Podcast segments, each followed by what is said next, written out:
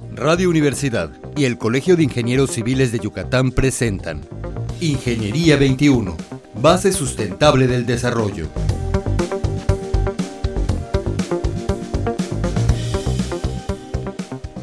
Muy buenos días, estimados radioescuchas. Bienvenidos nuevamente a su programa Ingeniería 21. El día de hoy nos acompaña el ingeniero Aren Karam Espósitos. Buenos días, Aren. Buenos días, Tere. ¿Cómo estás? Muchas gracias por la invitación. Muchas gracias por venir. Aref, Aref es el director de Desarrollo Urbano del municipio de Mérida.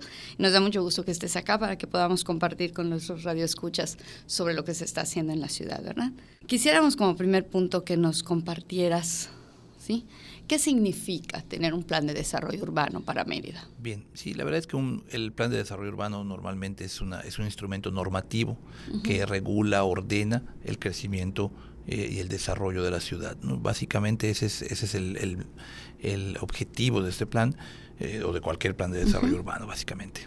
¿Y nos podrías decir cuáles serían los puntos más importantes de este plan de desarrollo y cuánto va a durar? O sea, ¿cuál es su vigencia? Claro, Mira, eh, los el plan de desarrollo urbano, eh, que tiene una gran virtud de este nuevo, que estará en vigor eh, pronto, quizá en un mes, dos meses, que básicamente es un trámite administrativo lo que hace falta, pues tiene dos, dos grandes ventajas. ¿no? La primera es que tiene una, una, visión a 2040, o sea, tiene una visión a largo plazo, plantea un modelo, una visión de ciudad que se tiene para el largo plazo y bajo ese mismo mecanismo entonces va organizando, digamos, por, por etapas eh, lo, que, lo que se espera que vaya sucediendo a lo largo de, la, de, la, de este periodo hasta 2040 en la ciudad, ¿no?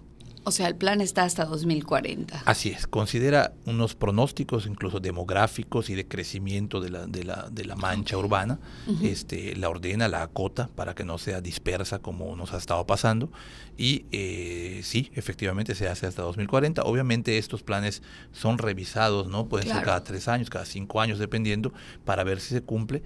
Y también una de las grandes virtudes de este, de este programa es que plantea el observatorio urbano, plantea una nueva forma de medir que lo que, se desea para la ciudad eh, se esté dando realmente y tengamos entonces unidades de medición para decir vamos bien, habrá que corregir acá, habrá que ajustar y de esa forma pues eh, garantizar de alguna manera que eh, pues todos podamos llevar a cabo esta, esta visión de la ciudad. O sea, indicadores. Así es, tiene indicadores de medición. Ah, ok. ¿Y qué punto importante sería, bueno, yo entiendo que el plan de desarrollo está abierto, la, la, gente lo puede conocer. Bueno, supongo que ahorita no, porque todavía está en trámite, ¿verdad? Pero cuando ya esté autorizado, cuando ya sea un hecho, por lo que tú mencionas administrativamente, ¿dónde podrían consultarlo? Claro, mira, eh, el, el, de hecho el, este programa ya está vigente, o sea, ya, ah, está, ya está en, en, disponible, visible, disponible en, la, en la página. También se tiene obviamente el, el, que, el que actualmente tenemos, que data del 2012, que está vigente y que es con el que hoy pues básicamente eh, se califica cualquier uso de suelo, cualquier... Eh, eh, funcionamiento que vaya a existir en la ciudad, ¿no? Este, pero ya se puede visualizar también en la página del municipio esta propuesta, obviamente más limitada porque pues aún está eh, en, en, vías de ser eh, autorizado y entrar en vigor y eso pues nos, nos da un poco la pauta de de poder, bueno, de que pudiera haber algunas modificaciones, algunos cambios, etcétera. Entonces todavía no está totalmente eh, abierto porque está en PDF, pero, pero en general está todavía allá y se puede revisar perfectamente bien todos los capítulos que van desde el diagnóstico, que es un trabajo muy interesante que, que el Implan realizó para poder encontrar, bueno, cómo está la ciudad, eh, cuáles son los pronósticos de crecimiento, cómo se ha desarrollado la ciudad, eh, qué necesidades tiene de espacios públicos, eh, cómo estamos en infraestructuras, si estamos igual, si estamos desigual. Es un diagnóstico muy interesante, creo que es la información más actualizada que se pueda tener de la ciudad y eso también es una, una, virtud de este plan porque trabaja sobre bases pues firmes y sólidas de un diagnóstico muy bien estructurado con información actualizada. Y de alguna manera los ciudadanos, si leen ese diagnóstico, pueden ver lo que la autoridad hace antes de decidir, porque muchas veces solo vemos las decisiones y nos cae encima el cambio o la obra, pero no sabemos que, que hay un estudio atrás, ¿verdad? Claro, que hay una... claro.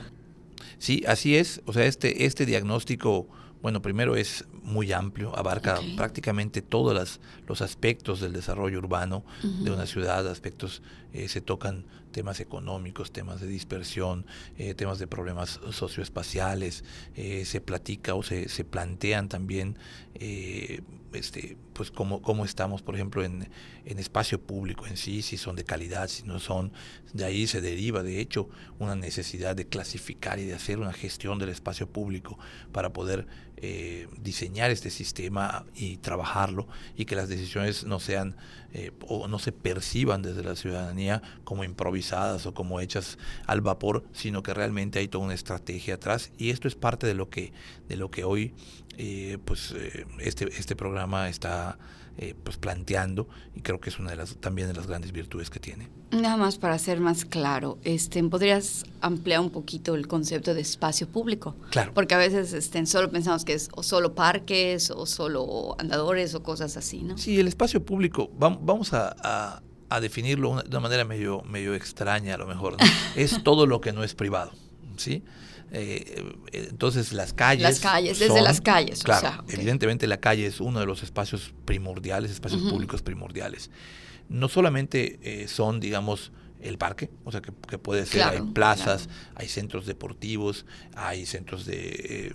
Eh, eh, para, para, trabajo social, centros de desarrollo comunitario, escuelas, hospitales que sean públicos. Ese tipo de espacios, de alguna manera, son lo que permite que el ciudadano tenga pues servicios, haya una convivencia social eh, armónica, etcétera. ¿no? Entonces toda esta, esta gama de, de, elementos conforman el espacio público.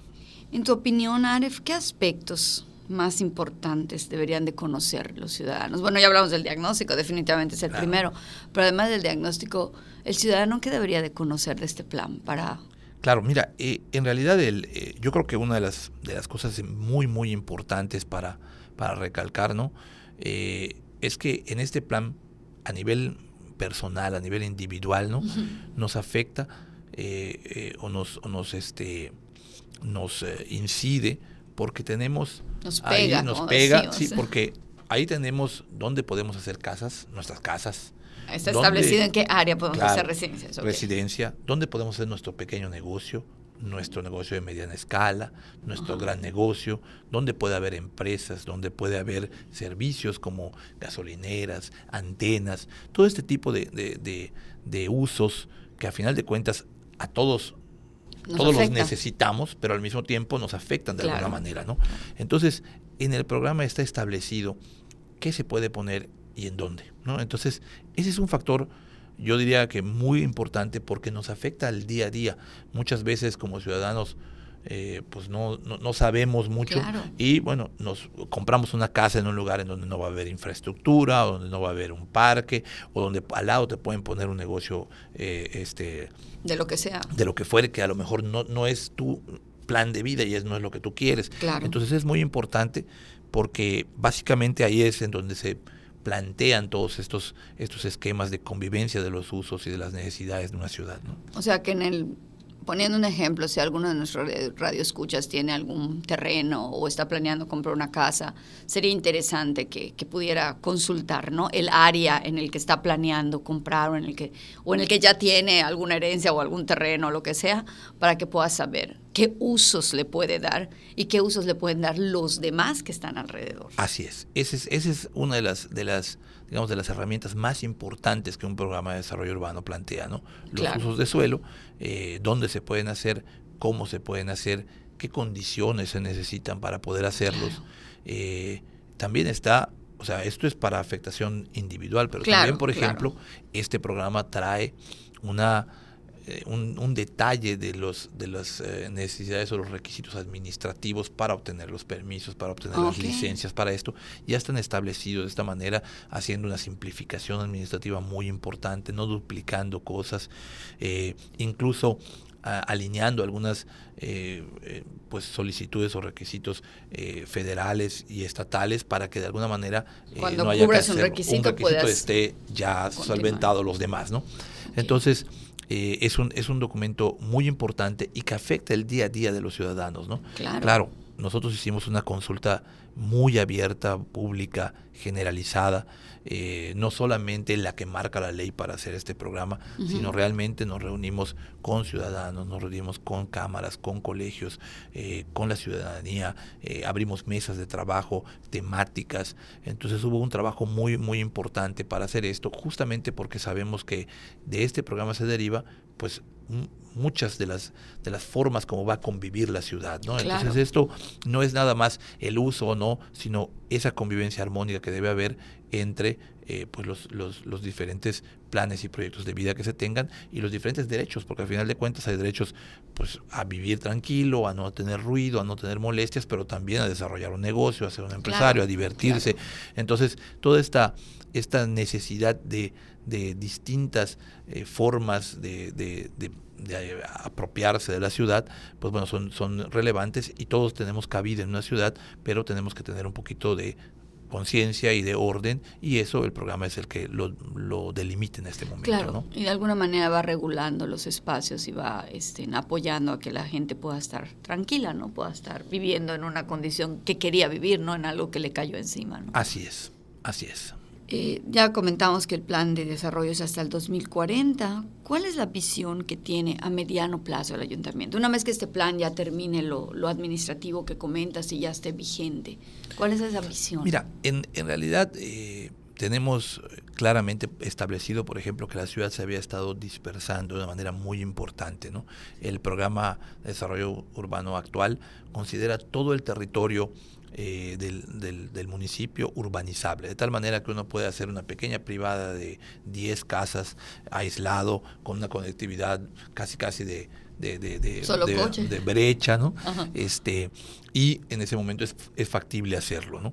Em, entonces, eso nos ha generado una dispersión, obviamente nos genera muchos problemas a todos los ciudadanos. Primero, estamos desconectados, nos da más trabajo movernos, eh, el cambio en la movilidad, por ejemplo, es sumamente importante.